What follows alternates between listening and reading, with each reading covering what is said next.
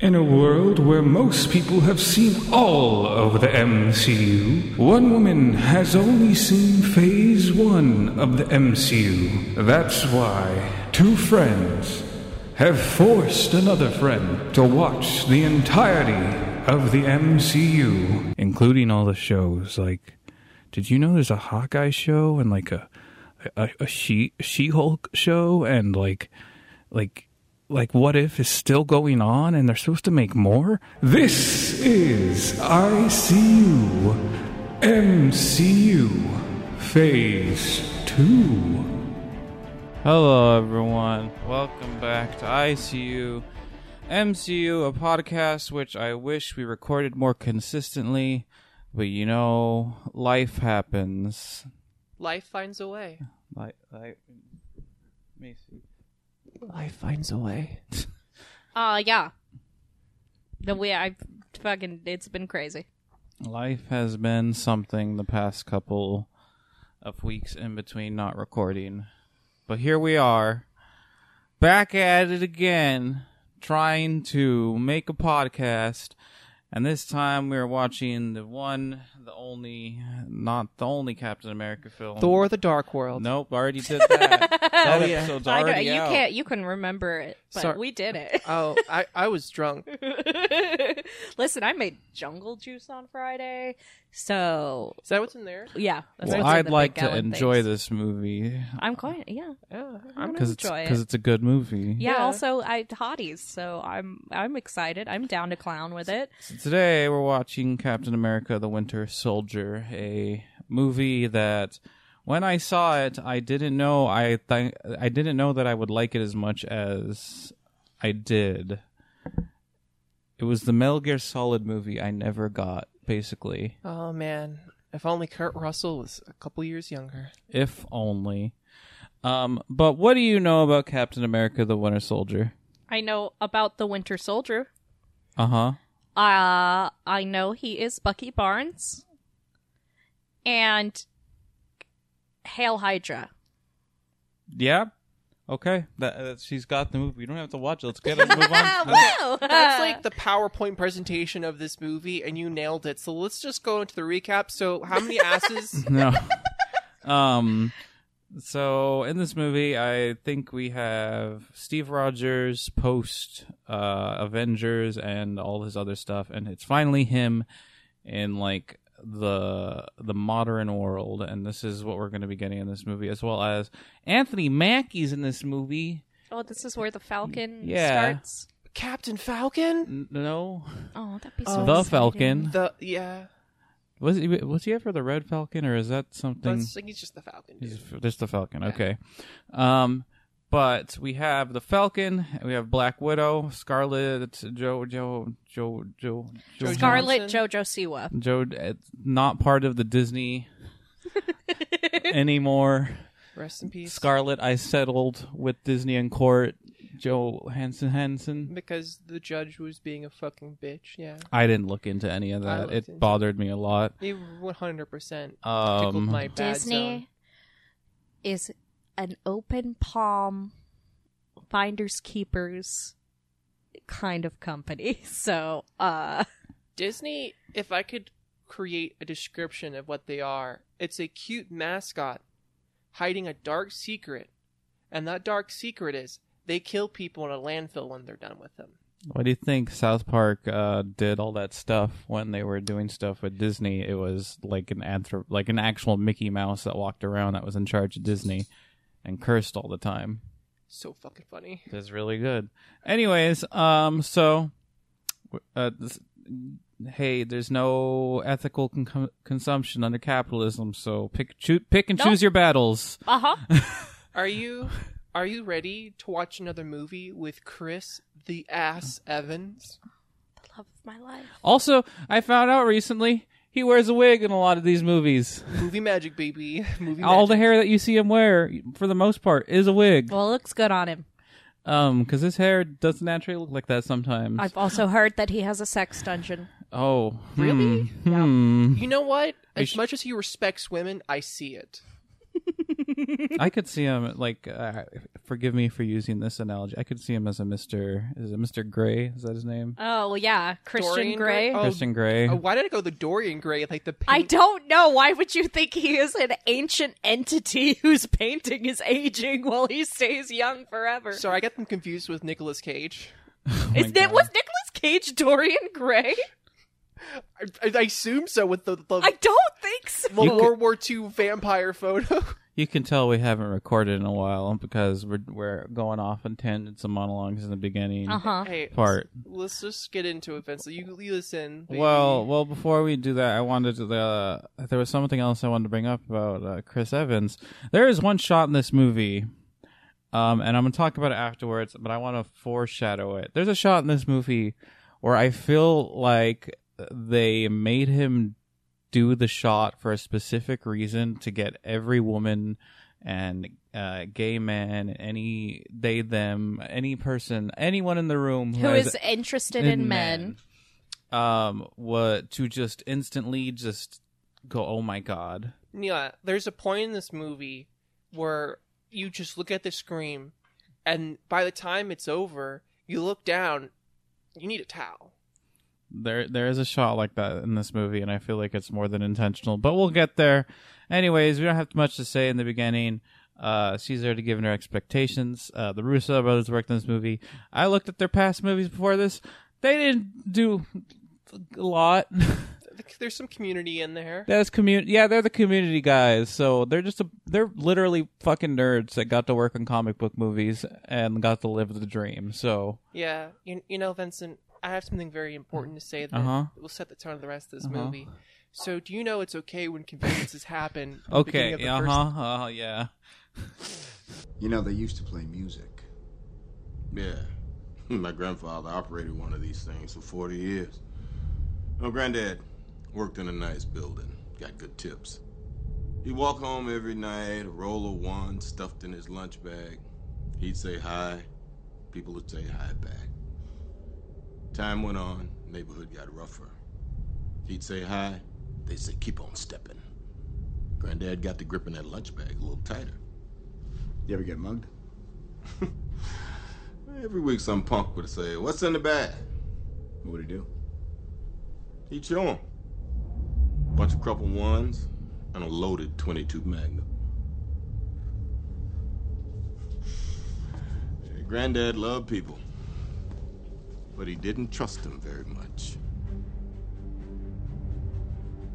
Hello, everyone.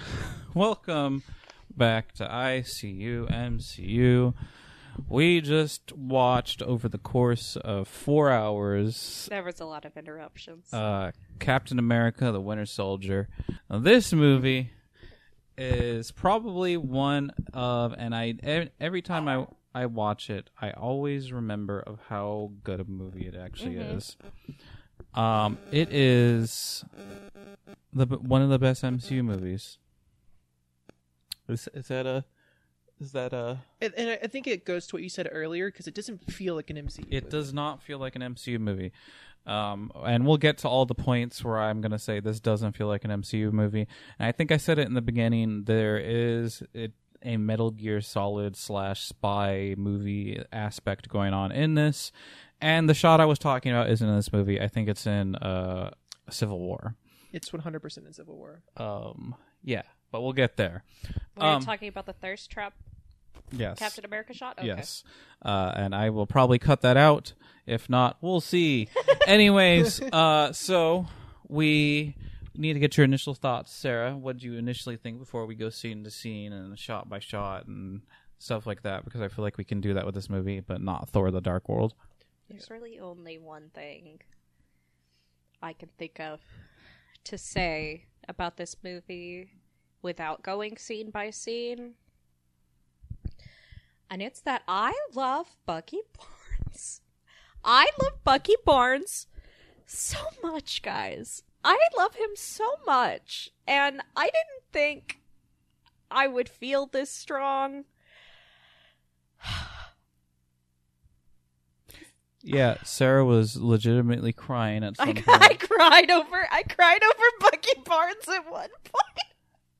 There are some emotional points in this movie, though. Yeah, There's- this movie is, gets weirdly very emotional. There's just a lot of good kind of like character writing, and Mhm. for what it's for like how little time we get with these characters. The fact that we're able to resonate so hard with the struggle and the relationship between Bucky and Cap is just amazing. Even though Bucky didn't get a lot of screen time in the first movie. No, also the introduction of Falcon was great. Uh, Black Widow was incredible in this movie. Probably the best she's ever going to be, unfortunately. I wish, I wish they made Chris Evans' hair a little longer because I don't like him with short hair. Just because I watched Fantastic Four a lot growing up, and I really don't want to think of Captain America as Johnny Storm. It's too bad he has short hair in the comics. Um, yeah, but um, Just because you have Bucky Barnes long hair fever does not mean you get to inflict. No, no, no, no. I'm saying for Chris Evans specifically. If it was any other actor with the short hair as Captain America, I'd be like, oh yeah, cool, whatever. But it's because he was also in Fantastic Four. What do you? So if you Samuel L. Jackson got like long hair, you'd be okay with that too. Yes. So, um, yeah. So Captain America: Winter Soldier. So we uh, we start off this movie with the uh, there is the scene that everyone talks about, the one that everyone memes on, I guess. On your left. on your left thing where Captain America is just running past Sam multiple different times, and then they have the interaction where they talk about how he was frozen, and then it shows a little book that's yes, we know the the trivia on it in different uh parts of the world there are different things listed on there like i think uh there's like uh football as in like what the we americans call soccer and things like that and Yeah. a whole bunch of other stuff There's uh, there's one in particular that I'm really fond of. It's basically says if convenience happens in the first. shut up um we'll get to that movie in a long time from now Um, so we go through uh, that, and then Black Widow picks him up. Um, but we have Anthony Mackie introduced as Sam Sam Wilson, who is a uh, para rescue person who served, and also he does he say that he leads like um group therapy for people at that point. No, yeah, he yeah. did- He's a. Did he? He didn't say that. It wasn't group therapy. It was like It's it's like uh, count like group counseling. It's like group counseling, it's like a counseling VA for stuff. soldiers that come back from war and trying to integrate It's within like society. PTSD, like how to cope with it. how to cope, like Alcoholics Anonymous, but for soldiers with PTSD Instead and triple- not anonymous. Instead I'm of assuming. instead of like triple A, it's triple S for soldier, soldier, soldier. What? Anyways, so we move on and uh, we go to Captain America's first mission because his boat got taken over by pirates and they need a rescue because there's shield members on there. Um, and we start off with this super awesome, like, spy movie shit going on where we're doing all this crazy action. And Sarah said something that I didn't think she would say uh, that there is a lot of good action in this movie. No, yeah, that's true. All of the fight scenes. I mean, I've had complaints about you know fight scenes in in previous movies. Uh, but this movie, all of the fight scenes were well paced. They were long enough that I didn't think it was uh, a fight scene for no reason. Uh, and they were all very well choreographed. I don't know who the fight choreographer was in this uh movie, but uh, it was really good. Um, I can't say that I was too heavily invested in the first part of the movie because I'm not really a spy movie kind of person.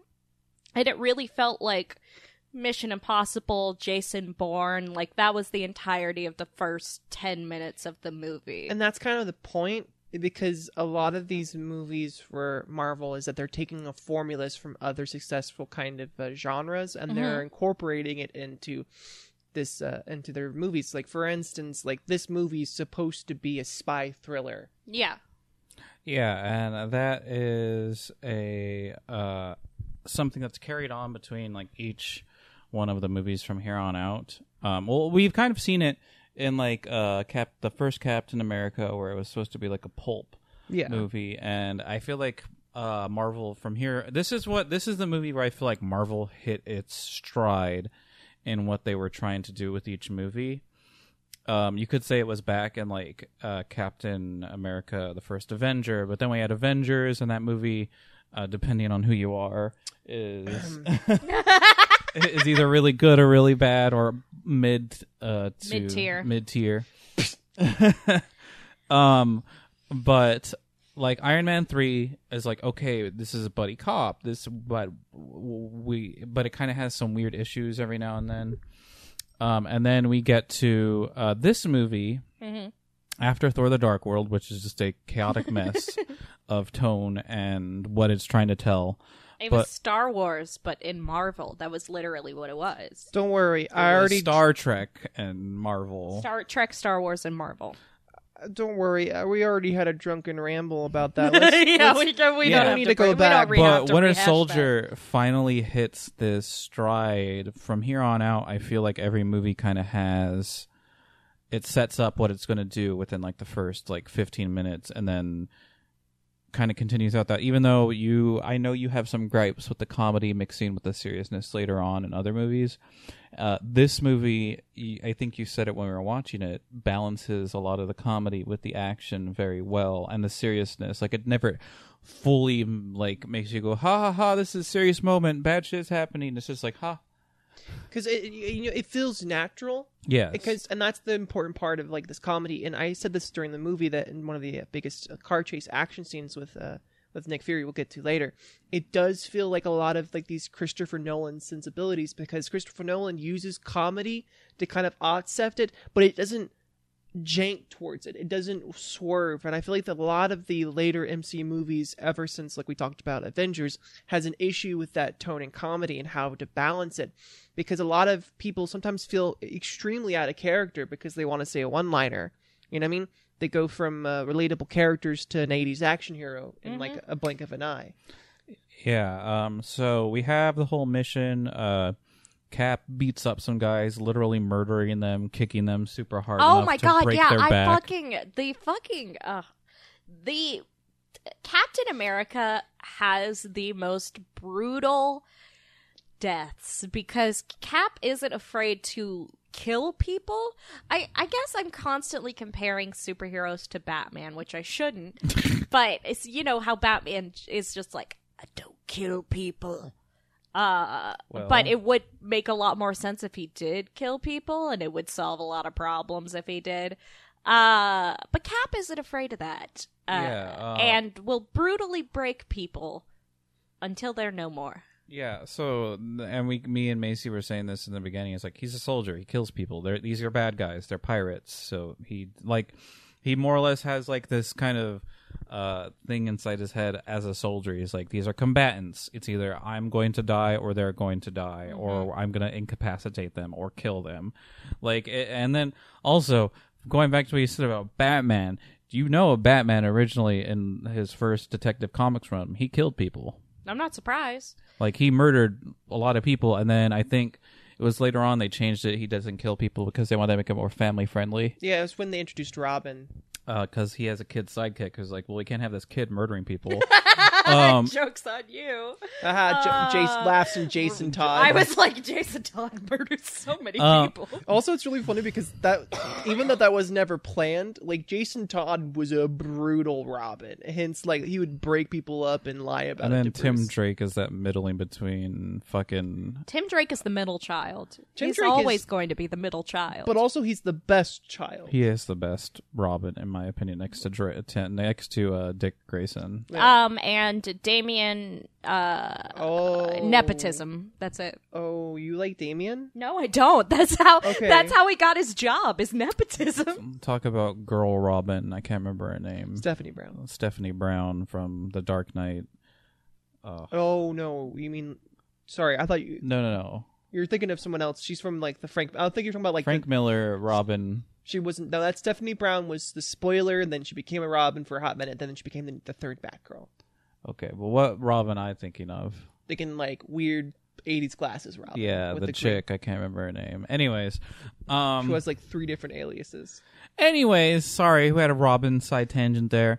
Um, but I just wanted to say that about Batman because I think it's interesting. Um, uh, but if anything, Captain America is like this weird middling between like uh Superman and Batman, but like he does kill people, and Superman doesn't normally uh, kill people if he has the choice. He will kill people only if it's like a world-ending threat, Yeah, like with Zod or with other things, like Darkseid, Dark Side or uh, Doomsday. Yeah. Um, but uh, so he goes on a, mu- a murder spree on this boat, killing people. Yeah, it's yeah, and then um Black Widow cuts a guy's throat with a wire and shoots a whole bunch of people. which was fucking no, what she did, what she did. I love this. I love this lady. Um what she did was she garroted him with a wire that was not tight enough to cut through his neck. So instead, she fell forward over the railing and used him as a repelling system so he would slowly choke over the railing. Black Widow in this movie is peak Black Widow. She is brutal in this She movie. is. Like she, uh, she has always been brutal for me, though, especially after that one scene in Iron Man Two when she left that guy hanging in the hallway. Call back. Yeah, there's a lot of hanging and choking out murder with Black Widow, Because uh, we can't do any of the really adult stuff. Uh, and now and then we also introduced off-brand Joe Manganiello. Uh, in the movie, his name is Rumlow. What's his full name? I, I think he Stillskin. Rumlow. Uh, I think he is a mix of J- John Manganiello and Oscar Isaac. Joe Manganiello. Joe Manganiello, Wait, Joe DiMaggio, wait, Joe Oscar, Oscar. Joe Oscar. Anyways, we think they look. He looks like we think he looks like two different actors combined together. Um, but he, I believe he is a stunt actor, the actual actor himself. I could be wrong. Um, but there are a lot of really good stunt actors in this movie. But we'll get to that. Um, uh, so they have that whole scene. He rescues the shield agents, and then uh, you fight the leaping dude, Batroc the Leaper, Batroc the Leaper.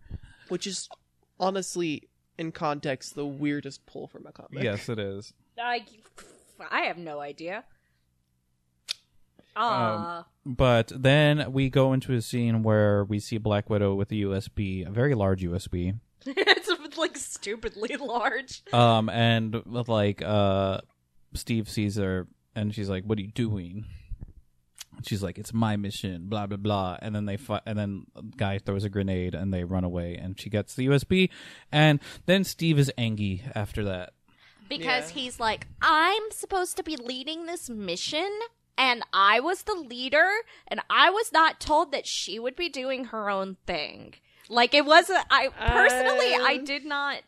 I did not get his like Okay. upset upsettedness about it because I was like, yeah, she. I mean, I, I would probably would have been nice if they w- would have been like beforehand. Hey, she has her own mission.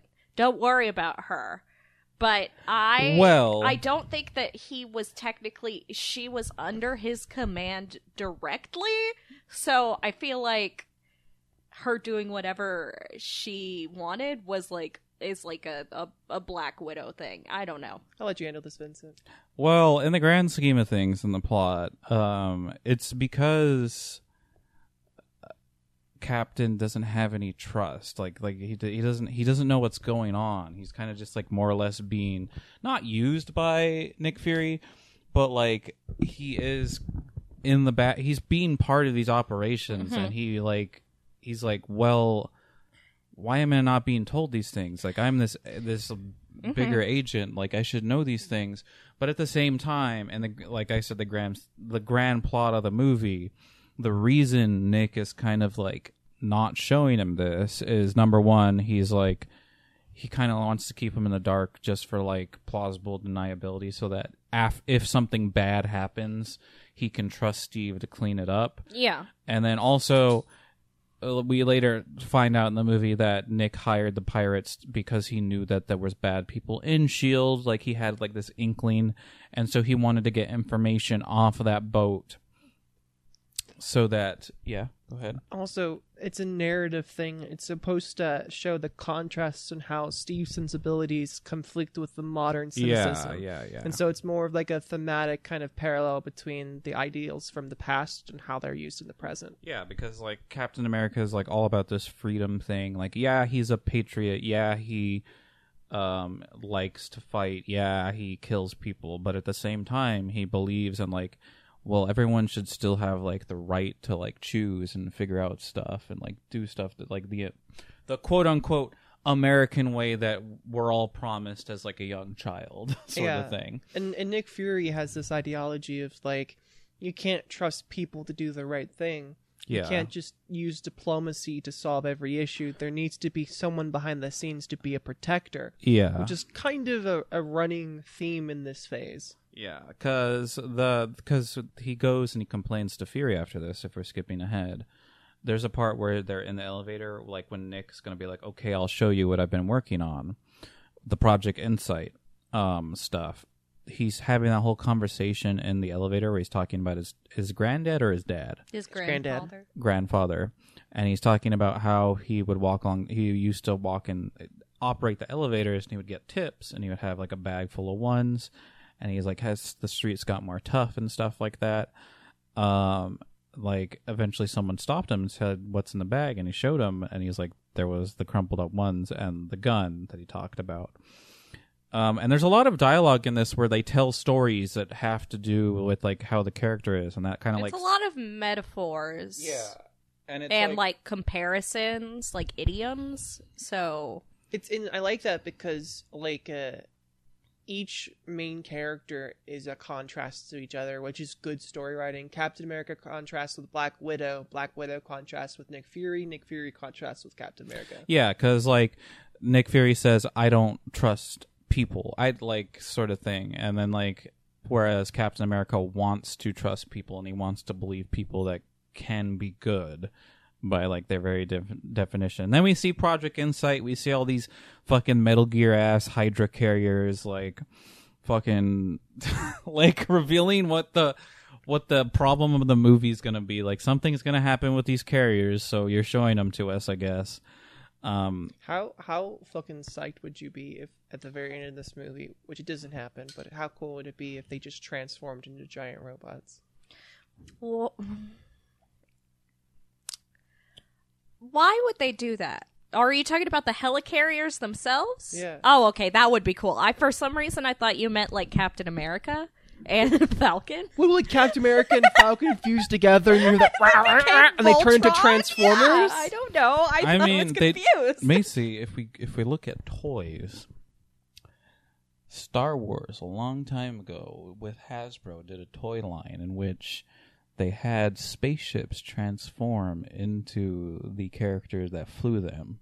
Hey, guess what? What? So if that's true, and Han Solo crashed into in that comic in Indiana Jones, Mm-hmm. that means Transformers are canon with Indiana Jones. And also, that means that Chewie was killed by a moon that crashed into him. But also in 2001, McDonald's Fuck. put out a Happy Meal toy line where the the toys were packages of their food and they would transform into I the remember food that was inside of them. Um, but anyways, getting back on topic, we come, we see the helicarriers, and then uh, Nick tries to read the USB, and he can't do it because it's locked by him. Spoilers. Spoilers. Oh yeah, I was like, I, I didn't get it at first. I was like, does he not remember his own password? then I was like, was his father uh director of Shield before this and had the same name? His, like that his was pass his password is Goose. all. uh his password. is Don't worry password about it. Backwards. Don't don't don't worry about it. No, we'll no, there, I sir. know. I know what Goose is. No, but you don't know. no, but I do You know. know, you know it's from Top Gun, but you don't know what we're referencing. No, Goose from Captain Marvel. Damn it. Fuck. I know Fuck. that. Damn it. Damn. Fuck. My friend Bailey loves Captain Marvel and she loves Goose, so I know that. Fuck. Damn it. Damn it. Fuck. Fuck. Anyways, um, so, uh, that just ruined everything. Um, Sorry, I uh, ruined it. uh, so we go into. Uh, why don't we continue the podcast? I'm just kidding. oh, I guess we're just giving up now. Um, can we can we just like can, honestly should we go through run by run by or should we just Let's talk just talk about the things we really like from this movie because Yeah. I feel like, um, uh, so let's skip ahead. We get to the scene after that. He has the whole conversation with the the the senator or councilman dude. Oh, the council. Okay, I do have to say this about the council because I thought it was really stupid. But they have I would they have the like the like sh- the the hologram, the curved hologram things that they appear in, and they appear to be sitting down. And I was like, oh, okay, cool. And then it pans around, and you see just empty chairs behind these hologram screens for them to look like they're sitting, just for aesthetics for uh Pierce and I was like this is stupid why would they just leave these chairs this there? is this is just a comic booky nonsense Sarah Yes, and the Sale Council isn't all black like they were in Avengers. I'm gonna keep calling the Sale Council. yeah they're not shadow they're not a shadow council anymore they have been revealed Andrew Yang is on the council um as well as Nancy Pelosi um They're world leaders. They're not all from America. but the two okay but well okay never mind but that woman was American right no, they're all from other count. The well what's the, his the name? white guy the white guy was American or Canadian one of them was Sokovia I'm pretty sure Yeah, one of them was just from Sokovia. One of them I was just from made that up. uh, Mumbai. Shut up, Macy.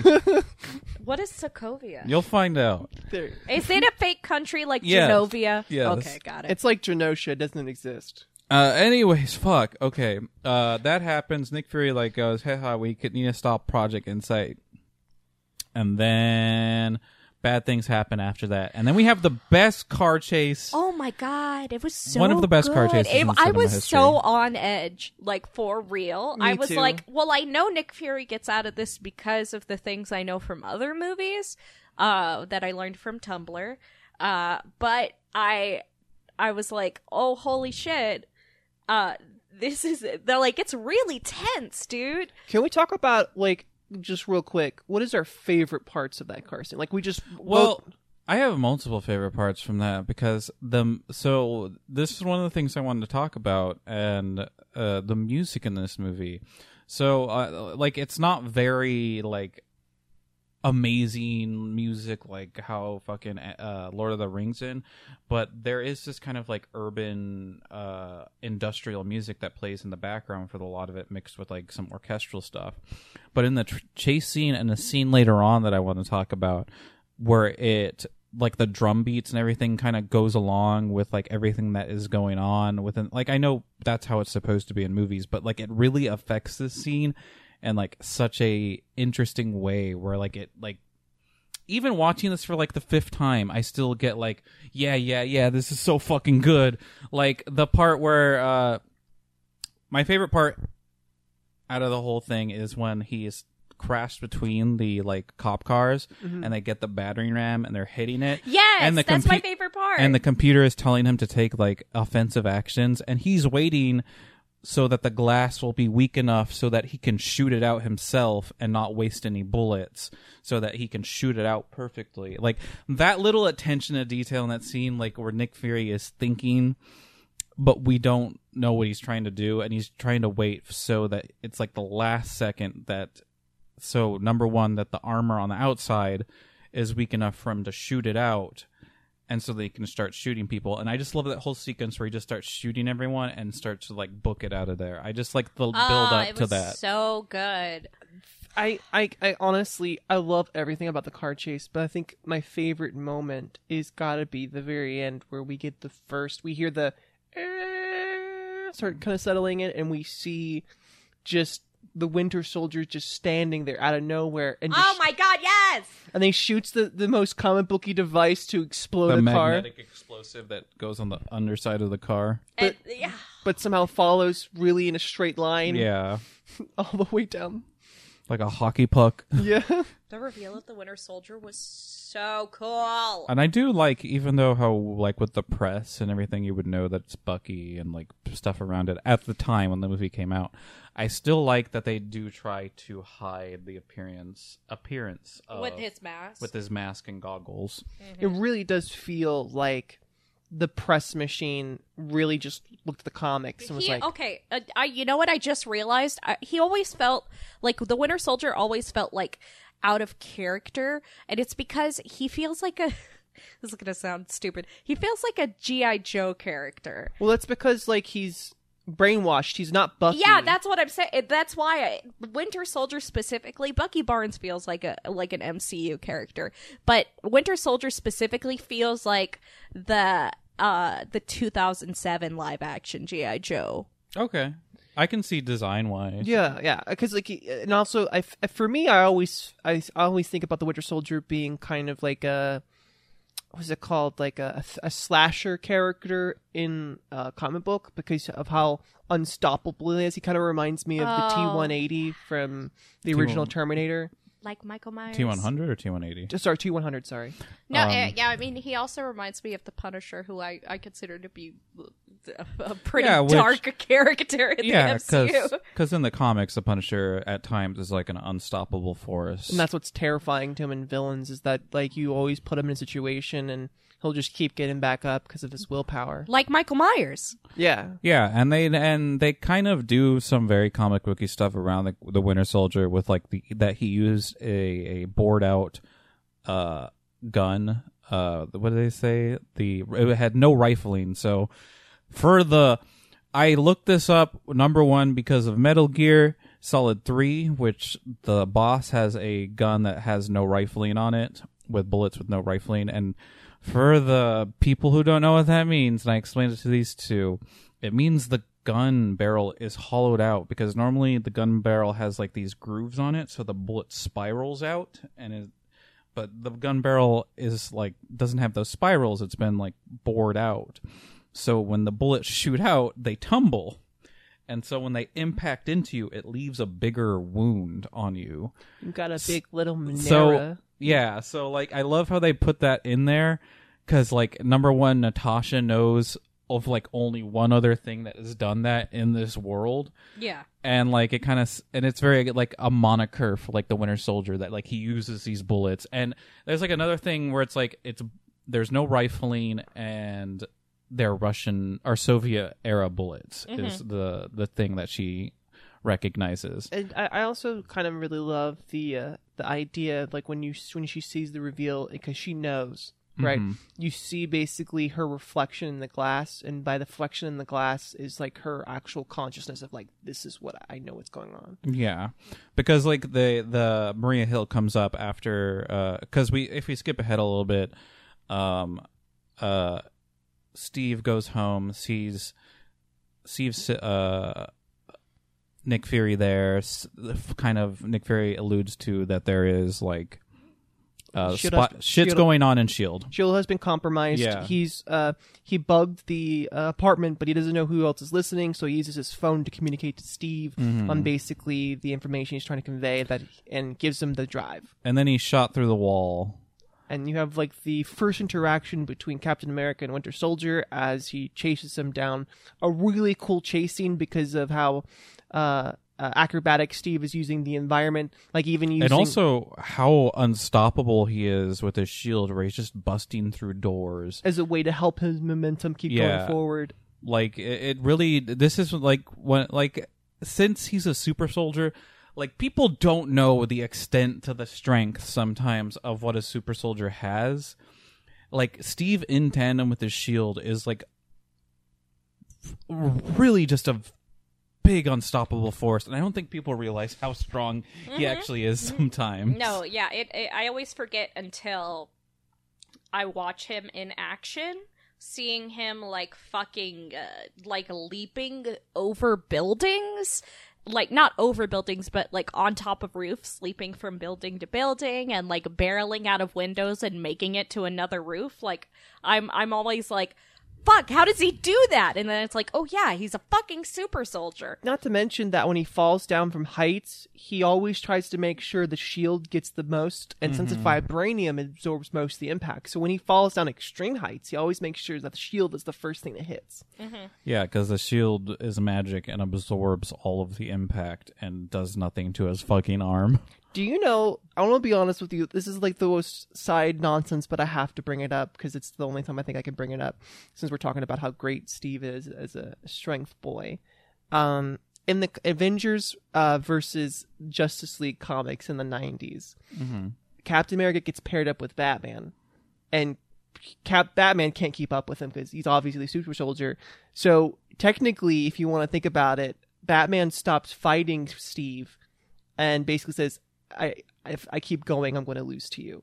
But you and me both know that there's something else going on with this, so they leave the fight to basically be so. so basically, Captain America has that intelligence in the comics as they do in these movies, where he's like very perceptive. So they stopped fighting first, while everyone else is fighting each other to figure out what's going on. And I feel like that's just so indicative of Steve. He's not just the brute. He's not just the strong guy. He's both the strong guy and the intelligence. Yeah, because there's a lot of moments in this movie where he kind of uses his like, just like the the master intelligence that he has and knowledge of military stuff and uh, knowledge of other stuff. Um, Very perceptive. because and his and his eidetic memory. uh, because if we skip ahead a little bit, he hides the USB inside the uh, the Bus- vending behind machine. the behind the hubba bubba. Bubba, yeah. I'm pretty sure there was a sponsorship around that time, like of Captain America on a Hubba Bubba. Um, I'm 100% with you because they're still doing Avengers 5 gum for that game right now. um, They're doing Avengers Five gum. yeah, it's based off the dumb game that no one likes. uh, Oh, I mean, sorry, the 10 people who still play that on Steam. anyways, um, but then he gets brought in front of the dude who's in charge of Shield, and the and also speaks for the Security Council for America. Captain Pierce. Ca- Captain? Council. Councilman Councilman Pierce. Um, I surprise you remember some of these names sometimes. Sarah. Yeah, it's one of the only things I remember. Um, but then he gives a whole s- uh, story about how much uh, Nick means to him, about how he saved his daughter, and talks about how Nick gets it done, sort of thing. And then drops all this shit about how Nick was actually bad the whole time. Like, yeah, it was. it was such a like. It was such whiplash. He was, like. It was he was like. gaslighting at its finest. Oh Yeah. my god, for sure. He was like, "Oh, listen, I love Nick, but like, I don't think you can He hired the trust pirates." Nick. He hired the pirates, and I really need you to tell me everything that he told you." I feel like it's basically like, he's my bro, but dude, he's fucking sick and no, twisted. yeah, and so Cap is like, "No, I don't know anything." And you could tell that, like, um, Chris Evans, like, people always think he can't act sometimes. Boy, the, the the facial twitches he's doing, trying to hide the fact that he knows that this guy is probably not good. Yeah, I like how he. Because Natasha brings it up and says you're a bad liar, Mm-hmm. and I love how Chris Evans plays Steve Rogers as a bad liar. Yeah, no, he's- because you can genuinely tell You can he's tell. a bad liar. yeah, because he's like, because he's like, he told me not to trust anyone. Those were his last words, So and funny. I was like, okay. There's a reason why you got gang banged in the fucking elevator, Steve. Um. And oh my god, have- that was fucking. Yeah, the iconic one of the other iconic scenes from this, the elevator fight sequence. Which I did know about beforehand, but I forgot it was in this movie because it's re- it gets referenced a lot uh in in other this media aspects. Really? Oh yeah, Yeah. because it gets referenced in Community. Uh yes, and in um uh, Endgame Ryan Bergara references it in an episode of Are You Scared? Uh, that's about like elevators. And so I was like, oh, this must have something to do with elevators. And so I always think of, uh, before we continue, does anyone want to get out? I just want to go into a con-, con elevator and then just lean up next to someone randomly and say Hail Hydra and see what the reaction is. Jesus. It's incredible. Um, no, the more people that came onto the elevator, the more I was like, oh no. I mean, it, oh does, it, no. it doesn't try to hide that there's going to be a fight. No, here. and like, cause Steve can tell immediately, cause that guy, the first guy that comes on, even though Roman or Rowan or robot Rum- Rumlow. Roanoke. Rumlo, Roanoke. Rumpelstiltskin. Uh, he RuPaul. he's Drag. like he's trying to play it cool. He's like, "Hey Cap, I'm really sorry to hear about your friend." Uh, but then uh, the guy that's the bald guy that's next to him like has his hand on his gun, and so Captain uh, Captain America's immediately like, "Oh, He also notices one of the guys is sweating, seeing that they're nervous Mm-hmm. About something. I mean, I'd be nervous to fight Captain America. Uh, Like, considering that he honestly, uh, considering that he decimated all of them in an elevator, yeah. I mean, they had a good strategy though. they they're- were gonna magnetize him to the wall, But Yeah. they underestimated his strength. which everyone does because no one knows the the like cap on Super Soldier They, Serum. they don't know the cap on cap. I also think that people even in the universe think he's a dumb brute, and so they probably Yeah. they thought they, They could surprise him. They probably do not think that he's that perceptive when he very much is. He uh, knows everything. Yeah, that's he's a quick going thinker on. and a good fight a fighter. Th- think about this setup because he immediately calls all of them out, which kind of gets them on edge, right? Yeah. So like the fact that he's saying, "Are we going to do this?" is probably a good tactical move because it gets people. They don't get to start. Yeah, they don't 'cause get to feel in control. because it's kind of like a taunting thing just like before we do this does anyone want to get out like like he's like saying are you sure you want to fight me I really, Yeah. I really do wish someone would have gotten out. It's a very Superman I wish just one move. person would have gotten out. No, that would have been like future Marvel, where they have to have one comedic scene per like moment Per five seconds, yeah. Yeah. and so I feel like that's nice that they didn't. like if it were if this were done in the new marvel era where there's like comedy like In fourth phase. yeah Third- third- phase phase 3 Mm-hmm. like humor uh it, it would probably be like the elevator would stop again and then the guy in front of him would like get out and go you know what i really respect you steve you're right and walk away and then then it would be really awkward then the fight would start Or someone just walks in and goes, Yeah, no, that was okay. That was the joke that I heard was that uh, if you fart on an elevator before you do it, you say, "Before we continue, does anyone want to get out?" And then you just fucking lit one rib. be like, "Oh, thank you, I just had chili." or after the fight you just hear one of them go on the fucking floor One Or of them yeah, shits like- themselves like- because they're dead. or Loki, the Loki scene where it goes, Yeah. Uh, but he ends up beating up all the guards on the elevator in a really good fight. Um, and then Oh, Rumlow Rumlow does give a one liner in the fight, but it's kind of like Rumlow just being an asshole because Rumlow was supposed to be an asshole. "Yeah, he's a, he's yeah. a fucking douche." Uh, Because he's like, I'm sorry that I d- don't take this. oh, personal this uh, nothing, nothing personal. personnel, Yeah, kid. but I'm just doing my job, and like tries to hit him, and then he knocks Rumlow out. and and of course, Cap is like, "No, it- I mean, this feels pretty personal. I gotta say, like." Yeah, and then the elevator opens up. There's more guards, and then quick thinking Captain America hits the cable and it drops. And he jumps out of the glass window to the elevator. gets to his motorcycle, jumps out of it just by then the thing's oh about to Oh close down. God, the action in this is so cool. So, like, essentially, we don't know why, but all of Shield suddenly turned against. Well, we do know. I mean, we know, because Pierce told everybody that Cap has like, but but we heard that after he got out. Right? I think Yeah, okay, yeah, okay. We heard that after he got out. We can assume that Pierce is the villain Yeah. at that point, though. Yeah. So, like, I, I love Because Pierce comes into like the room with all the techies and says Captain America is a bad guy and He's has a information, fugitive. he's he lying to knows. us. He knows things about Nick Fury being shot, and that was it. And I was like, that's too vague. It's like, so what if he knows things about him being shot? He was there. You- Like, you- why would he be a fugitive? okay, because of because because here's the thing, he we at this point Alexander Pierce has no idea what information Captain America does, so he's trying to make an excuse to make him look like a, a fugitive. yeah, yeah, but the excuse is stupid. the yeah yes and no. Because let's say the Russo brothers wanted to play 4D chess in this movie and lead you to believe that Pierce was actually bad, but he wasn't. Like that would have been interesting. That would have been an interesting. but twist. uh, it, this is kind of the the the thing that separates it where it's like yes we have to be mysterious i think there's a lot of moviegoers at the time like i wouldn't say not high iq but not like the person who's like the three of us in this room where we dis- dissect movies as we're going along and we've already figured out like the what's going to happen at the end at the, like the 30 minute mark. But there's probably people in the movie like, why is there were probably genuine people that were like, why is Pierce doing this? Like, is he bad? Is he good? And they probably question it. So yes, to us, Uh huh. it's very ham fisted that he's the evil bad guy. but I feel like modern movie-going audiences would be like, "Oh, whoa, whoa, what the fuck is going on?" Well, you know, after Iron Man three, you can't give a guy Pierce and make him be a good guy. yeah.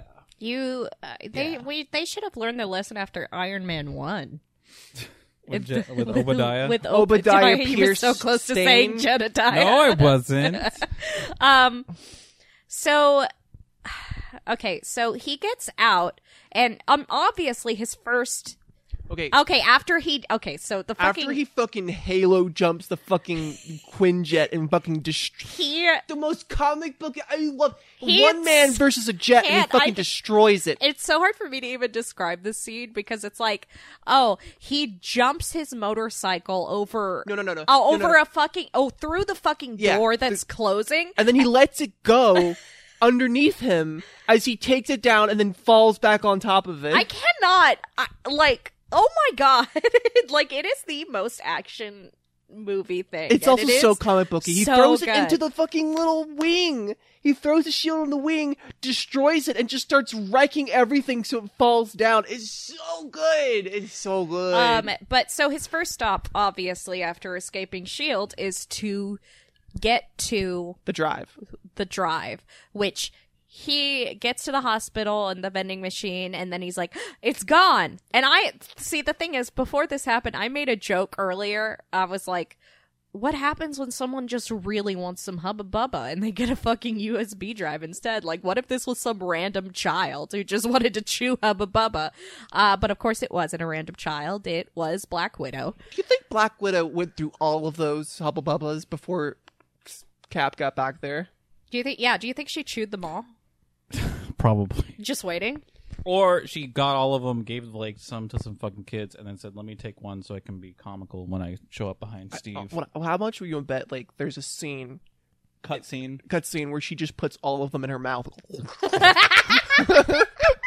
Russo brothers want to put that in. Disney was like, "No, what the You fuck?" see They're Scar- like- Scarlett Johansson They're going like, like, why the fuck would you say that, dude? Kevin, they, they like came into the room with Kevin Feige and were like, "Oh, just slam down like a, a draft of the script." And Kevin Feige is like, "You know, I liked a lot of this, but the scene where Black Widow stuffs her mouth with Hubba Bubba." no, it takes, but it's w- way too long of a scene. Like it like went it's way on for too like dr- five pages.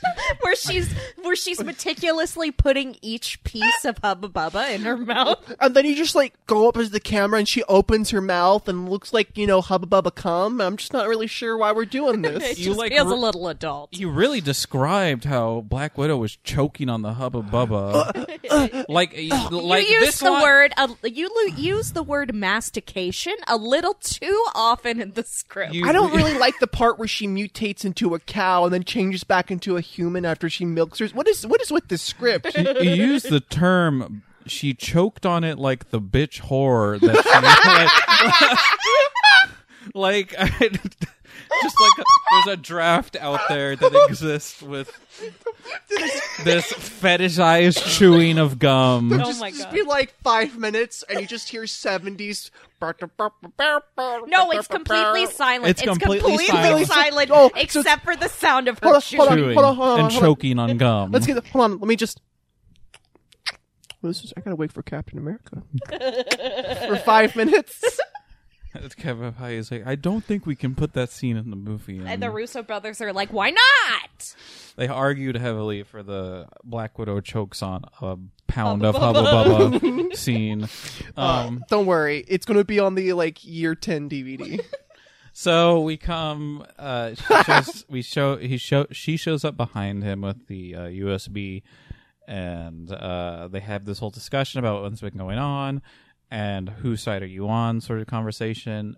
And then Natasha basically says, like, I'm just doing shit. Like, I didn't know m- most of this. and we get our first introduction to the name of the villain, which is Winter Soldier, and the Soldier. backstory. I don't think she ever has that bullet wound ever again. I don't think. like, on her skin or. Yeah. Like in other movies? I don't think so. Oh, I mean, do we see her torso or her stomach in other so. movies? I don't think they ever reference it or talk about it again. um, but uh, They just put a chip in her back so she could walk again. yeah.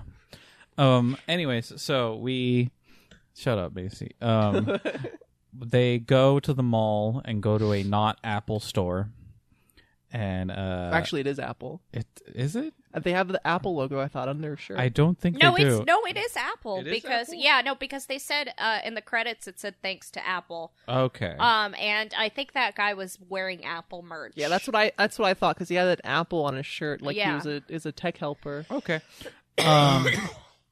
So that happens. Uh, there's a weird, funny scene with them t- pretending that they're gonna go on a date, and they d- like find out that the USB, is like, was the information came from somewhere in New Jersey, um, and it was the military base where Steve was made, or Steve Was trained. trained. Hoboken, New Jersey.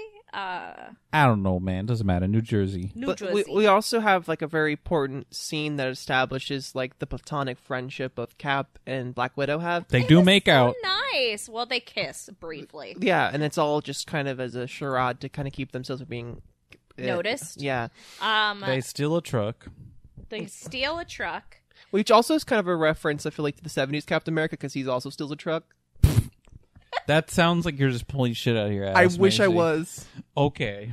Well, so they end up in uh, after a very emotional scene that develops their friendship.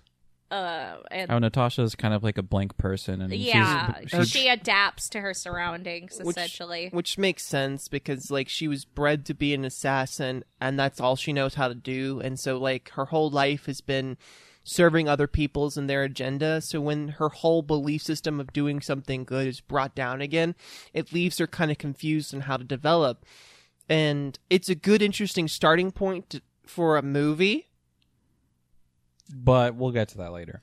Um, Um, so, but you, what you were gonna, I just, Oh yeah. Um. So they uh the the location actually ends up being the first base that Steve trained at uh when he was in the army before um he got the super soldier serum and we're shown that by a memento style flashback in real time kind Yeah. of thing. we get to see twink steve again which is peggy carter's favorite type of man Oh yeah, and they stare at each other. Uh, Hunk Steve and Twink Steve Okay. stare at each other. question, Sarah, for you and your horniness. Okay. Would you want to see Twink Steve fuck Big Steve? No, Okay. are you into self cess? no, I am not.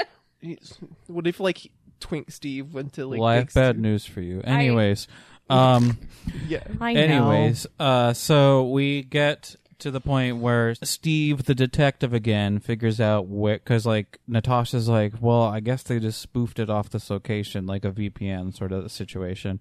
And Steve looks over and he sees the munitions thing. And he says like, "No, you dumb bubble coming bitch! It's over there." oh my god! And then um, he's like, munitions barracks can't be within a certain range, or munitions thing feet. can't be within 500 feet of the barracks. There's something up here, and she's like, well, what does that mean? And she's like, well, something clearly is hidden, or it's unless you're trying to hide something or something like that.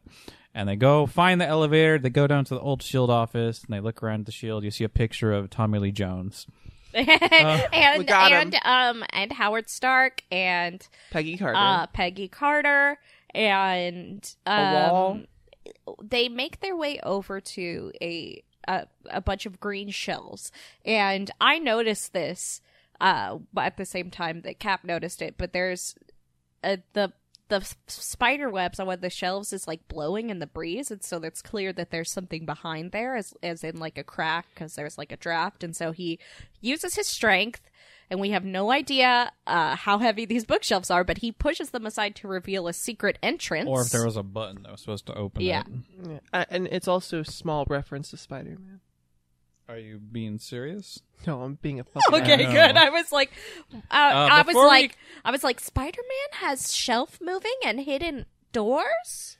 That Um, was the before first we thing. move on though because i mentioned peggy there was a scene earlier where uh Oh my god! where steve goes and visits peggy a- Oh. and like her uh ner- Nursing home nursing whatever. nursing state or like her debilitated state as an older Oh, woman. She has dementia, and I started crying. It was so sad. I think her husband's dead too at this point. I like because she was like, there's like a video because like he goes to also, um, he goes to a museum that has a bunch of, uh, uh like a whole section, uh, Devoted to Captain devoted to America. Captain America and his exploits and the people who helped him. And sh- there's a video of her being interviewed in like 1952 where he, she was like, and I met my husband that way. And I was like, who's her husband? But apparently I have to watch Agent Carter for that.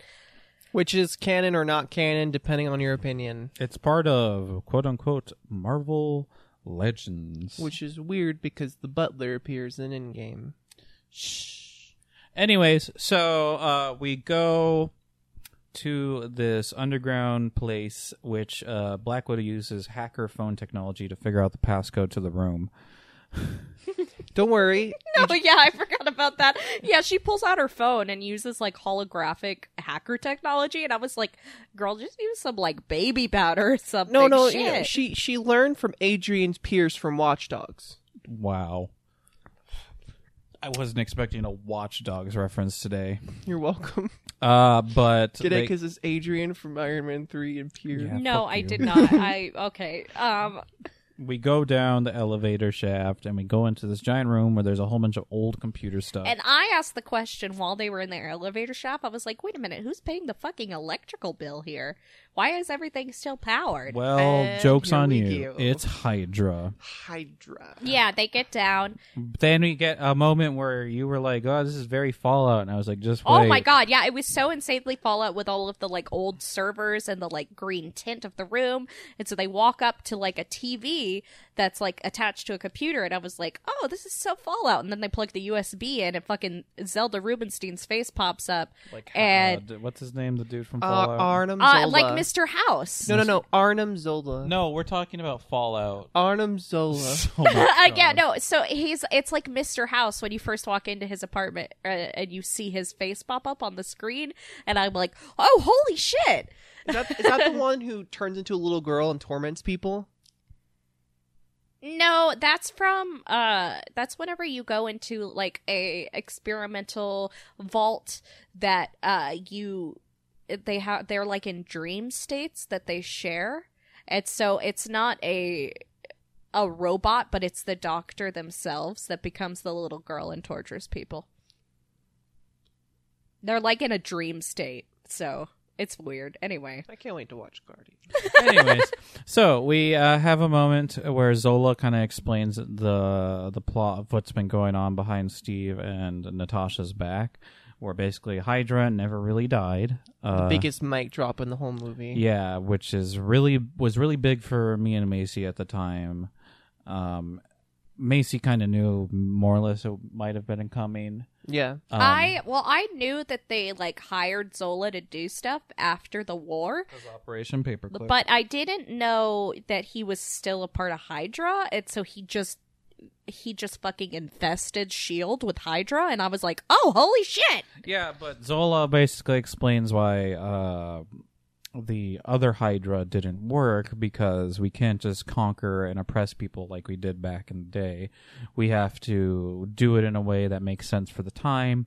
So, like over the course of like fifty or so years, Zola dive like made this thing that can pinpoint people based off their history that they're going to be bad for the world and they're going to use the helicarriers to basically shoot a whole bu- fuck ton of people really quickly. And, and it's not just bad for the world; it's bad for Hydra's vision. yeah, so anyone, Hydra's vision. So So, anyone that has like an insanely amount of free will or wanting to basically like stand out or be different or cause trouble for them, they're killing all of them. Not just the bad people, but people who have a sense of self. Yeah, so Yeah. it's um, so they can analyze their DNA via satellite, is what they specifically said. it's their DNA and like all the history that the person Yes, has, like yeah. banking information, arrest records. It's an algorithm that can see everyone's potential. yeah. But so uh Zola reveals his plan, but was just stalling because the moment they put the like USB in, Shield slash Hydra began to track them. Um, so uh, a fucking missile strike team comes in, blows up the bunker, and Steve manages to think quick on his feet as he always does, and rips off a grate and hides underground the shield. with his shield and uh, Natasha uh, in order to keep them both safe. And then they somehow manage to get out of the rubble. It's fine. Uh, It's con- comic book. conveniences are fine if they happen in the, In the second, second act. Um, no. Uh, I, I just want to say before we move on, I really hope someday he comes back in this comic book form, which is just a, a robot head with a giant TV visor for a body. yes, body. more Fallout. What? Why are you looking at me like that, Fitz? Why are you giving me this weird, like, serious eyeballs? Isn't that kind of like Why are you blinking at me in Morse code? Trying to? Are you trying to say something about Hydra? nothing. Okay. Um, he's he's For those who blinking know, hail know. Hydra with his eyelids. Fuck, really? Did you? You didn't watch? Never mind. What? oh, I'm so excited for whatever you're watching, Vincent. Okay. Um. Uh. W- So, Wait, Shang. No. and then the next moment, they show up. Oh yeah. I thought it was something more. Sorry. What if it's Okay. like a solid six? We'll get there. Okay, so uh in the next scene they show up right on Anthony Mackie's doorstep. And because he's the only other person they could trust in the city. So, uh It's a Good thing he showed up in the first act. it is a good thing he showed up in the first act. Um And also, Cap visited him at. Uh, yeah, he visited him during one of his uh PTSD meetings Still counts as the after he Um, visited uh dementia Peggy Carter. I, I I I really love Falcon in this movie. I love Sam. Oh my gosh, he made he made me so happy. I really loved Sam this whole time because he just he had no questions other than I'm supporting Captain America because I feel like he finally felt like he had a purpose again. You know what I mean? Well, he has he, he's a he's a I don't think it's a purpose. I think like um he's a man who is unlike Captain America, a more balanced. He's the how, how to describe it. He's like the real life human character that it's part of the Avengers. You know, like that. There's always that one character on a team like Hawkeye. He's the Hawkeye with the personality. Oh yeah. He's the guy that's who got out, doesn't have much trauma, and he's only getting in because he knows it's good to to save the world, right? So this kind of isn't a spoiler. It's just kind of like an overall thing with the MCU so far. I don't know how, but I want to believe I don't know how they were able to establish Sam before his show and make him such a great fucking character throughout everything he's in up until his show. Mhm. Whereas Hawkeye f- fucking they fumbled that ball like multiple times. Like I don't know if you've like ever seen like like a football game on TV where you watch someone like fumble a ball and they're like fum they're like about to fumble it, but it's just them like bouncing it between their hands multiple They're, like, times. juggling it. They're juggling in it and then like towards even like like uh where he just disappears in Infinity War because he's not in Infinity War.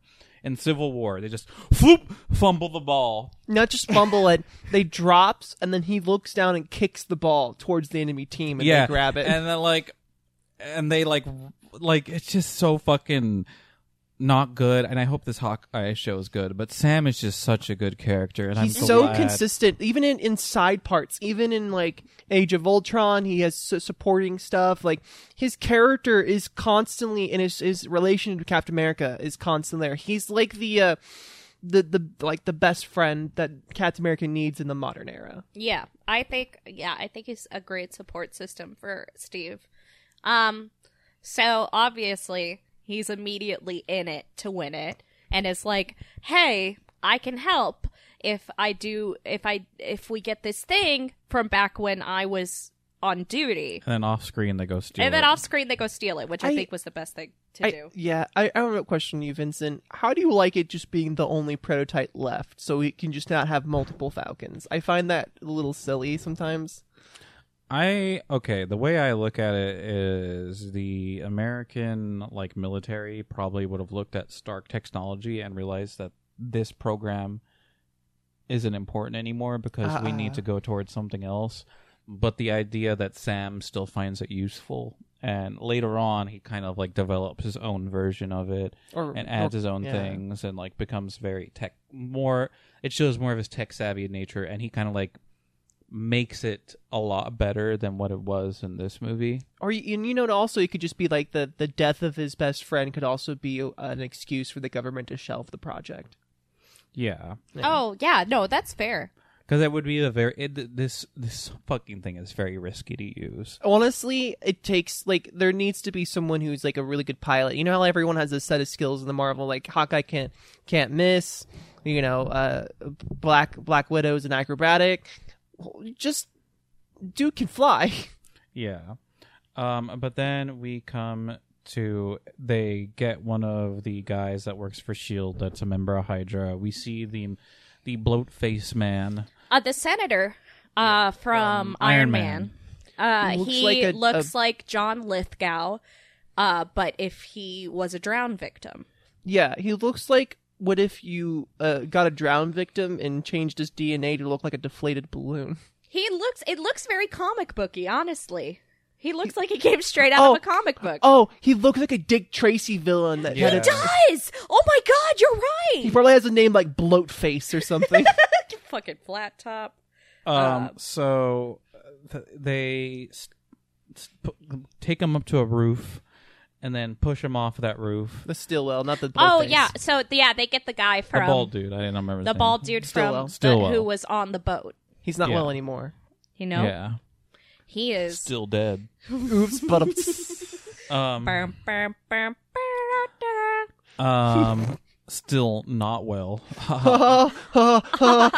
We'll be right back after these commercial um, messages. but we find out all this stuff about Hydra and who's behind it and what they're going to be doing with the helicarriers and stuff like that. And Alexander Pierce has his evil villain. Well, actually, no. Um, Captain America comes in, does his bomb ass speech that he does in the comics, and it's really great. Uh, cat. Well, first we have that fight scene in the middle of the city with the Winter Soldier on the highway, Oh, shit, yeah, because that's where Stillwell gets fucking killed. murdered super hard. He gets pulled out of a, a car, and then a Oh. truck hits him. He's Oh, yeah. he's Like, gray There's matter. Oh, some yeah, big he wa- does. wipeouts in this. oh, God. C- Okay, so honestly, talking about y- like how intelligent the characters are, like you brought this up, how like Black Widow is, uh, she jumps off the bridge towards like the, the beginning of that fight, and she looks at the shadow of, of, uh, Of Winter, Winter Soldier, Soldier. looking down, so she knows that she needs to like, Shoot up at him. and so she can get covered and move forward. Um, but like there's whole there's this whole progressiveness to the fight. So like Sam disappears because he has to kind of get his wings, and also he has to get into position because he he like he's a combatant, but he's not as well trained as probably Natasha or Steve. Because Steve has a super soldier serum, and she's been trained in like a million martial arts. And She's kind of like a, a super soldier, but it like uh just like um pushed human limits to the max. Yeah. Um. So we It's like have Batman. we have this whole like fight sequence that progresses from the top of the uh, the highway to the surface streets, and this whole time Natasha is trying to outsmart and hide from the Winter Soldier, like using the recording of the thing, and then um doing uh the stuff like out trying to outsmart him or throwing the electricity thing on his arm to deactivate it. Um, and still ends up getting shot by the Winter Soldier, which is No, yeah, it really shows. It really shows how he- impressive his like combat skills are. That he has essentially been like programmed, you know, to be this incredible. And in, in in the comics, what I love about it is that he never reaches the peak physical combat skills he has as Winter Soldier. So after he gets like de-brainwashed, he's still a capable fighter, the Super Soldier f- serum, but he's not as like capable as he was when he was brainwashed. Yeah, because there's a there's a more uh, like he has the moral conscience inside him, so he has to like either pull his punches sometime or think about things. Whereas whereas the Winter Soldier, he's just like eat, breathe, kill. Sort Eat, of. like I'm gonna shit, I'm gonna eat, I'm gonna fucking make sure you're dead by the end of this Yeah. breakfast. Um, but so we have this uh sequence that kind of like go- switches between the characters. Uh, Sam kind of does some supporting fire at some point.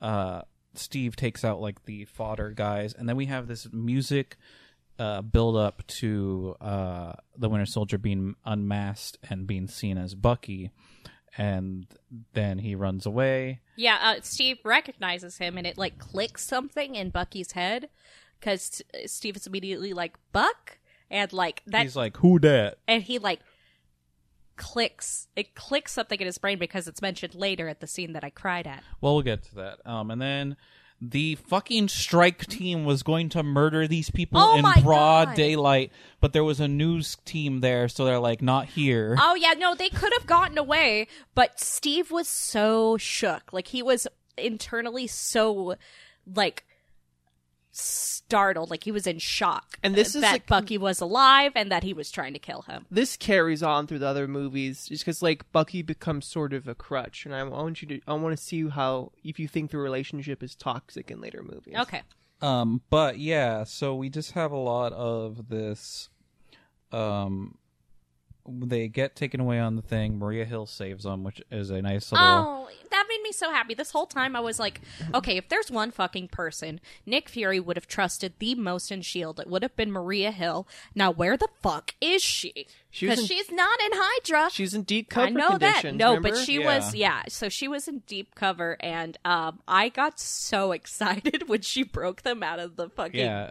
like, van. Yeah, then we go to Nick Fury not dead, and then we see one of the Russo brothers As his doctor. as his doctor. Um, and uh, they're like, "Hey, why didn't you tell us?" Well, if I told you, blah blah blah. And then we have all this exposition about stuff going on, and then it's like, okay, we gotta get back in there. Then I guess. I when, when I watched this movie the first time, I honestly thought he was going to say like life model decoy. Did you have the same thing?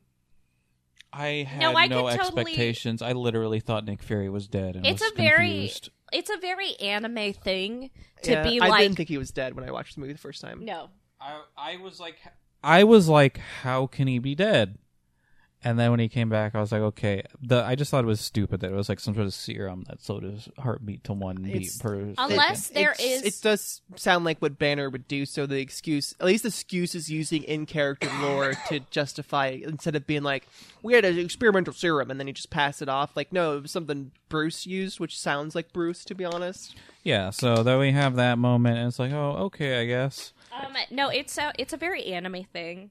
Um, I think to be like, I injected myself with the serum that slows my heartbeat to one beat per minute. It sounds like so, like an inner monologue for like a villain. It's like, It sounds Yeah. like Don't Death you- Note. It's like, don't you understand that I actually planned this three steps ahead? When you punched me in the face, I actually slowed my heart down to actually avoid your punch. Oh no, I know. Yeah, no, no. Um, I can't. but yeah, no. If something, if someone did a, like, sorry, if the scene in which someone quote unquote dies is dramatic and melodramatic enough, I will be like, oh no, they're dead. But if it's kind of like brushed past a little bit, I'll be like, oh, I they're gonna come back to life. I know that. I Um, mean, you probably do because you know that he appears in other movies, right? yeah, it's like yeah, hi- no, but I bet it was the same with uh, whenever Pepper quote unquote died. I was like, this isn't melodramatic enough. God, I really wish I told you it was a clone. like when Pepper died. Yeah. Um. Anyways, uh, Nick says we need to go do this, and they get and they talk about the chips that can be used to And then- corrupt the signal. Captain America says we're gonna take both of them down. We can't just leave Shield, uh, you know, out. And- Yeah. Yeah, Which the, it's an impact later in the mo- MCU that doesn't have any weight. Yep. We'll get there. Yeah. Um. But so, um, Cap gets his old uniform back. Oh They- yeah, he he he breaks into the museum and steals the uniform. Which, Uh, which but before that, yeah, uh, we get a view of Captain Pierce, Councilman Pierce, finally being like in charge of Hydra because they commandeered a bank. Oh yeah, and we see Bucky all there, and then he talks about Bucky, and he gets real sad. No, he's he was talking about the or he man talks on the about bridge. Steven- and Steve, he yeah. was like, he knew me, and he was so sad. And Sebastian Stan is such a good actor, and I could see all of his like emotions conveyed, and how like confused and sad and angry he Hey. was, and I started crying. don't watch What If. Yeah, don't watch what if. We have to watch what if. Fuck. Oh wait, why? Never mind. Because he phones it in as a voice actor. Uh, oh, that's okay. It, it's At how, least you got this sad. There's some scene. actors that phone it in on it's what like, if. that is what that There's a difference uh, between uh, I'm Captain America. Are you still here? And Captain America. You're Hey, still here? everyone, give it up for Captain Carter. Hey, everybody, give it up for Captain Carter. Um.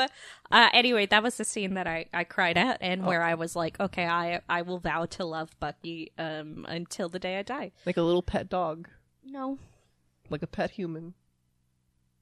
no. The fact you thought you, you I saw you were thinking about it makes me a little uncomfortable. Anyway, there's Ed Brubaker in the scene. Everyone knows that. Moving on. Where we going? Uh, we come to the uh, climax in the movie. they break into Shield. Uh, we see is his name Danny Putty Putty. Oh yeah, Danny Pudi, um, Uh, which I got really excited about because I love Community. Yeah, best known in his show, in a short-lived uh, DC show that he was in. That was like a workplace comedy. Mm-hmm.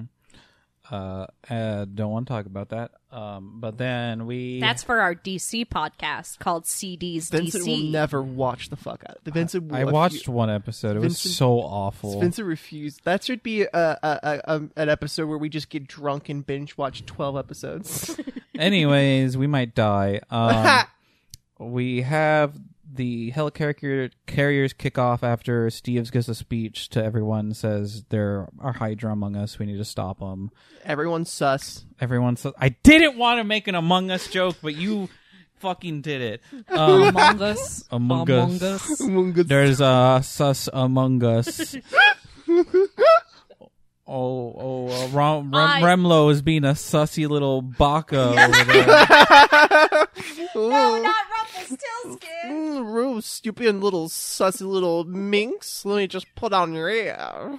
Oh, we got we got some. Captain America came on the feed and said we got some sussy bakas in the house. Oh man, I didn't know Rumpelstiltskin had like a crossbones tramp stamp.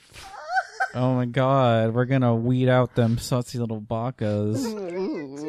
I saw Rumlow vent. He's being a little sus. Ooh, he's got a little, he's got a little tight little pecker, don't you? Uh, so, anyways, um, fight sequence happen. Uh, they go from thing to thing, and they're able to get two out of the three of them.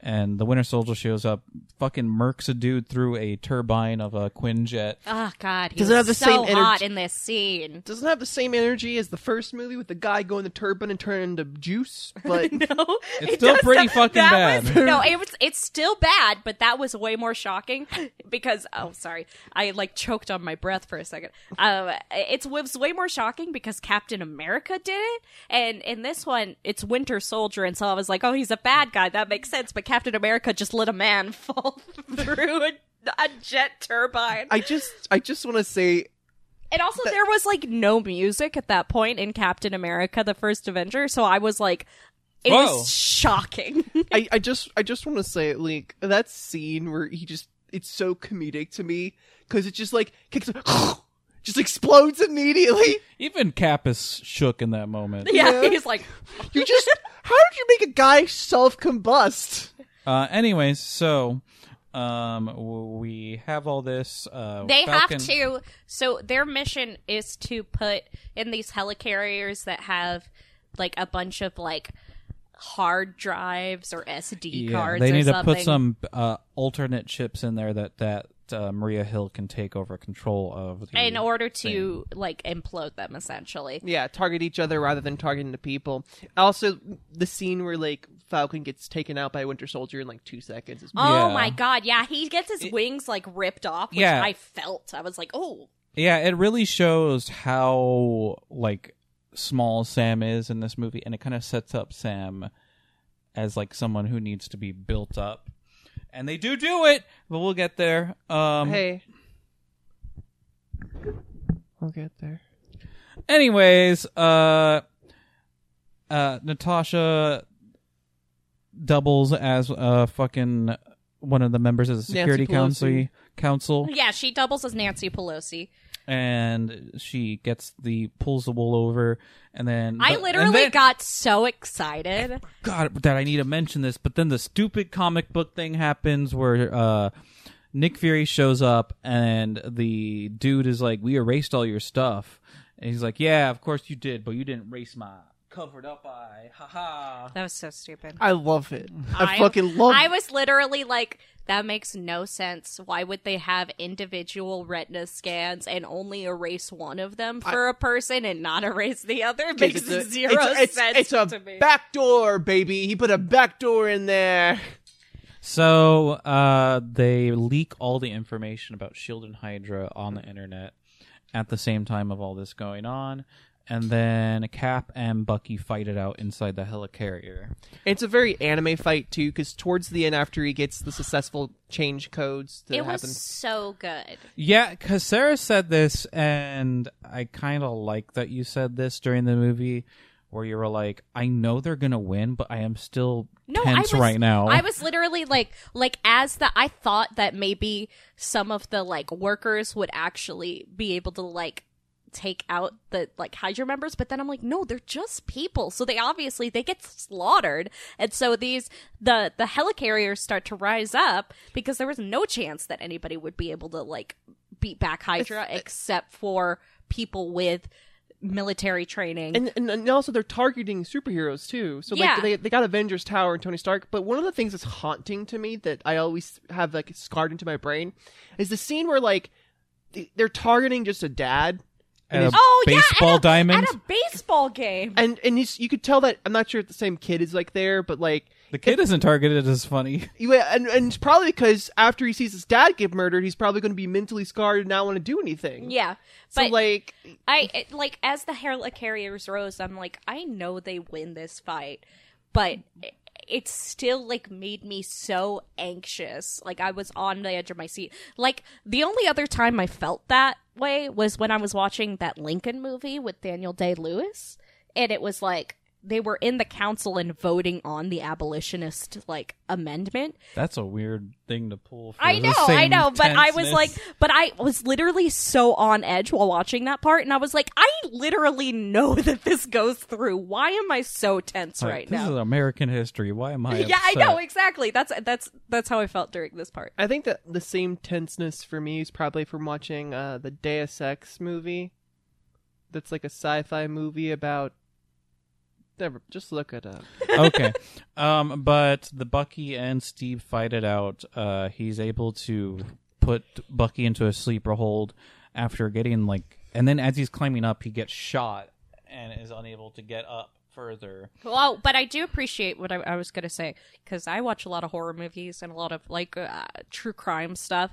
And um, so he puts Bucky in the sleeper hold, uh, and then you know he waits until Bus- Bucky passes out, and then he immediately lets go because there will be scenes in other movies where someone will try to kill someone by strangling them and the moment they go limp is the moment they let go and they're like oh they're dead and then they are dead and i'm like that's not how strangulation works it takes a lot longer so i appreciate that they they weren't like he's dead now. Also, I appreciate the fact that like unlike other countdowns, they end after one.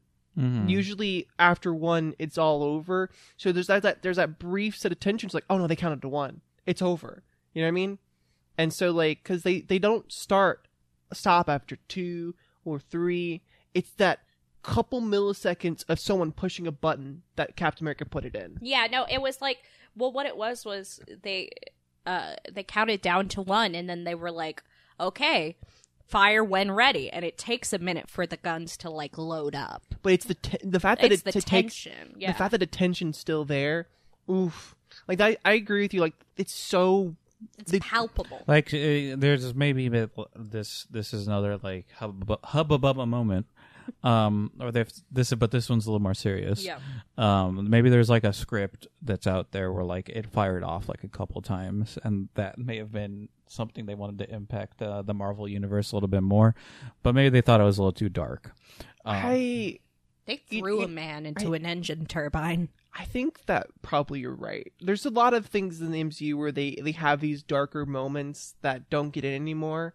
No one's going through a fucking tw- 30s plane anymore and turning into pulp anymore. That was. Yeah. so Indiana Jones. I think about it a lot. Yeah, but we're uh, because I feel like it, the way the end of the ending's pace, where he's putting the chip in, there's like a brief moment where I feel like they maybe fired off a couple shots in another script and like killed like a couple, like thousand people, a couple Yeah. hundred thousand people. Yeah, and I I- and I, I kind of, to be honest, I kind of think that would be a really good idea because it has that impact and it makes more sense why Shield would get shut down at the very end and not because because why would Shield get shut down without having some major consequences like that? You know what I mean? Like other than that, they let Hydra get it over on them and take control of their organization. Yeah. I mean, like the governments let organizations and there's like like they've let the CIA, the FBI, like ATF, and a lot of other organizations get away with a lot of bad things, and they're still existing. Um, so it, it, it, it I mean, people actually dying maybe would have added a little bit of more uh bigger brain shit to it. But also at the same time, there was many Civil War people did die, and it was a bit of a bloodbath. And Sh- Shield, the Shield like things falling in that city did impact people, as we later find out. So like maybe that still is warranted for them to be like, maybe Shield is not really great if you're going to cause mass destruction in a city populace. Yeah, but so uh the helicarriers get shot. Uh we think Steve's gonna die. Yeah, because Steve is like essentially like, no, I don't care if I go down with this shit. Yeah, but the I noth- won't put my hands up and surrender. but also st- the in the fight with Bucky, especially because he gets shot. Um, there. This is like the first time, other than when he's fighting the Red Skull, where he like could die in this fight. No, like, he has he- he has trouble fighting Bucky. Yeah, like Bucky's beating that. the shit out of him, but the reason that he's having trouble fighting Bucky is because he's not fighting him. He's trying like, at to this stop point, him. At this point, he's like, "I'm not gonna fight you because you are my friend. We've And been even- friends even- since we were kids. I need you to remember this." And you even know? then, like we had a setup to show that they're evenly matched. yeah, Mm-hmm. And so, like, even if he was trying to actually stop him and fight him on that level, they would still have trouble. But I, I, I do love the fact that he kind of gives up. And I think why I love that is because if you think about it this way, Bucky is the last remaining thing that he has to his past. And Captain oh America yeah, it's the last thing that he has. Yeah, and it, and the whole point of like the move uh, about about what uh, Sam is trying to say is like letting go of the past and moving forward, and that's going to be one of Captain America's like defining features is not letting go of the past and not moving forward. So we uh, skip ahead. He falls out of the thing. Bucky saves him because he kind of has some memory come yeah. back. It seems like it's something something like clicked in his head, and so he pulls him out of the water, and then and then walks off. Um, Uh, but then we kind of do the wrap up where uh, Chekhov's scene. Black Widow's in front of these uh, like the the uh, American government and saying, "Hey, you fucking need us," and walks out. Um, Nick Fury kind of like gives up his life as like the director of Shield, quote uh, in parentheses. Yeah, Um, burns his hideaways and then makes his way to go to the TV appearance in Agents of Shield. Yeah, and then there's Chekhov's scene where Captain America's in a bed, waking up. Uh, Anthony Mackie's beside him. They're playing the Marvin Gaye soundtrack, or the Marvin Gaye soundtrack, the Marvin Gaye album that he was talking about at the beginning, and then of course he says "on your left," referencing also the beginning scene. Yes, uh, I believe the Russo brothers said they wanted to uh, end this, start and end this movie with the same line because it starts with "on your left." Yeah, but they didn't end it with "on your left." There was a couple. Well, the end that. credit scenes don't matter because no, the- it wasn't the end credit. No, there was a scene before the end credits No, where, no, no, no. where Captain America and Anthony Mackie Really? were standing at the graveyard. Yeah, Remember? No. yeah, because that because he cannot be. Why would he be in the the hospital after the graveyard Th- scene? th- that's the end credit scene, isn't it? no, No, the end in credit scene is the Nazi scene. They end the scene with them at the graveyard saying goodbye to Samuel Jackson, and then like we have a job to do, which is finding Bucky, and then the credits roll. No, no. Yes. That's the mid end credits. No, scene. it is not. No, the No? Nazi the mid scene is, is the, the mid mid-end end credits, with Scarlet Witch, and then What's the end end credit scene? that's The guys. Bucky- So it's Bucky comes. What's wrong with you today, Vincent? It's Bucky in the museum. and and this is why this goes to my issue with the fi- like the last couple minutes of the movie. Yeah, they that- should have put that. They should have put that scene. Well, I mean, Vinny's right. He- They should have put that scene at the in the end credits and made Bucky, Bucky- the Bucky scene a part of the like montage part where they show everybody at the end. I feel like that would have made way more sense. That's what I I say. Like, like that's the thing I, I I have issues with because Bucky is so integral to this movie. The last shot of this movie, or at least like the story, should be basically uh, the him going and finding himself. That should bookend. Having it at the end credits is so disjointed because It's as- weird. It's weird because it just it goes like this, right? Here's the end of Captain America. Here's a tease for the next movie, and here's another end of Captain America. It doesn't line up with what a no, movie it was be. it wasn't well planned. But Yeah. there, okay. Well, let's talk about the mid end credit scene because that's the important one. So they show a Nazi villain. Which Yeah. he looks, he looks like a Nazi. He's a Nazi. and- Polaris and and uh Anyways, uh, and they show a science labby thing, and they're like, "Well, they leaked everything," and it's like, "Well, they probably didn't leak stuff about us." Uh, Boo, boo, boo. and then they showed that they have Loki's staff That's a staff which, from Avengers. and then they show They show the Zit twins. twins. They show Zit twins. Silver and and Scarlet Scarlet Witch. And when they popped up, I was like, ah. Elizabeth Olsen and Kick-Ass, Um, um, Ayler, Elizabeth Aaron Taylor, A- Aaron Taylor Johnson, and the guy uh, from Godzilla. save my man, Aaron Yeah. Taylor Johnson. Uh, get him out of his weird grooming relationship. That's all I gotta say. Hey, Huh? guess what? What? What? How many? How do you? Would you? Would you watch this movie again? Yeah. Oh, you almost did. How many asses?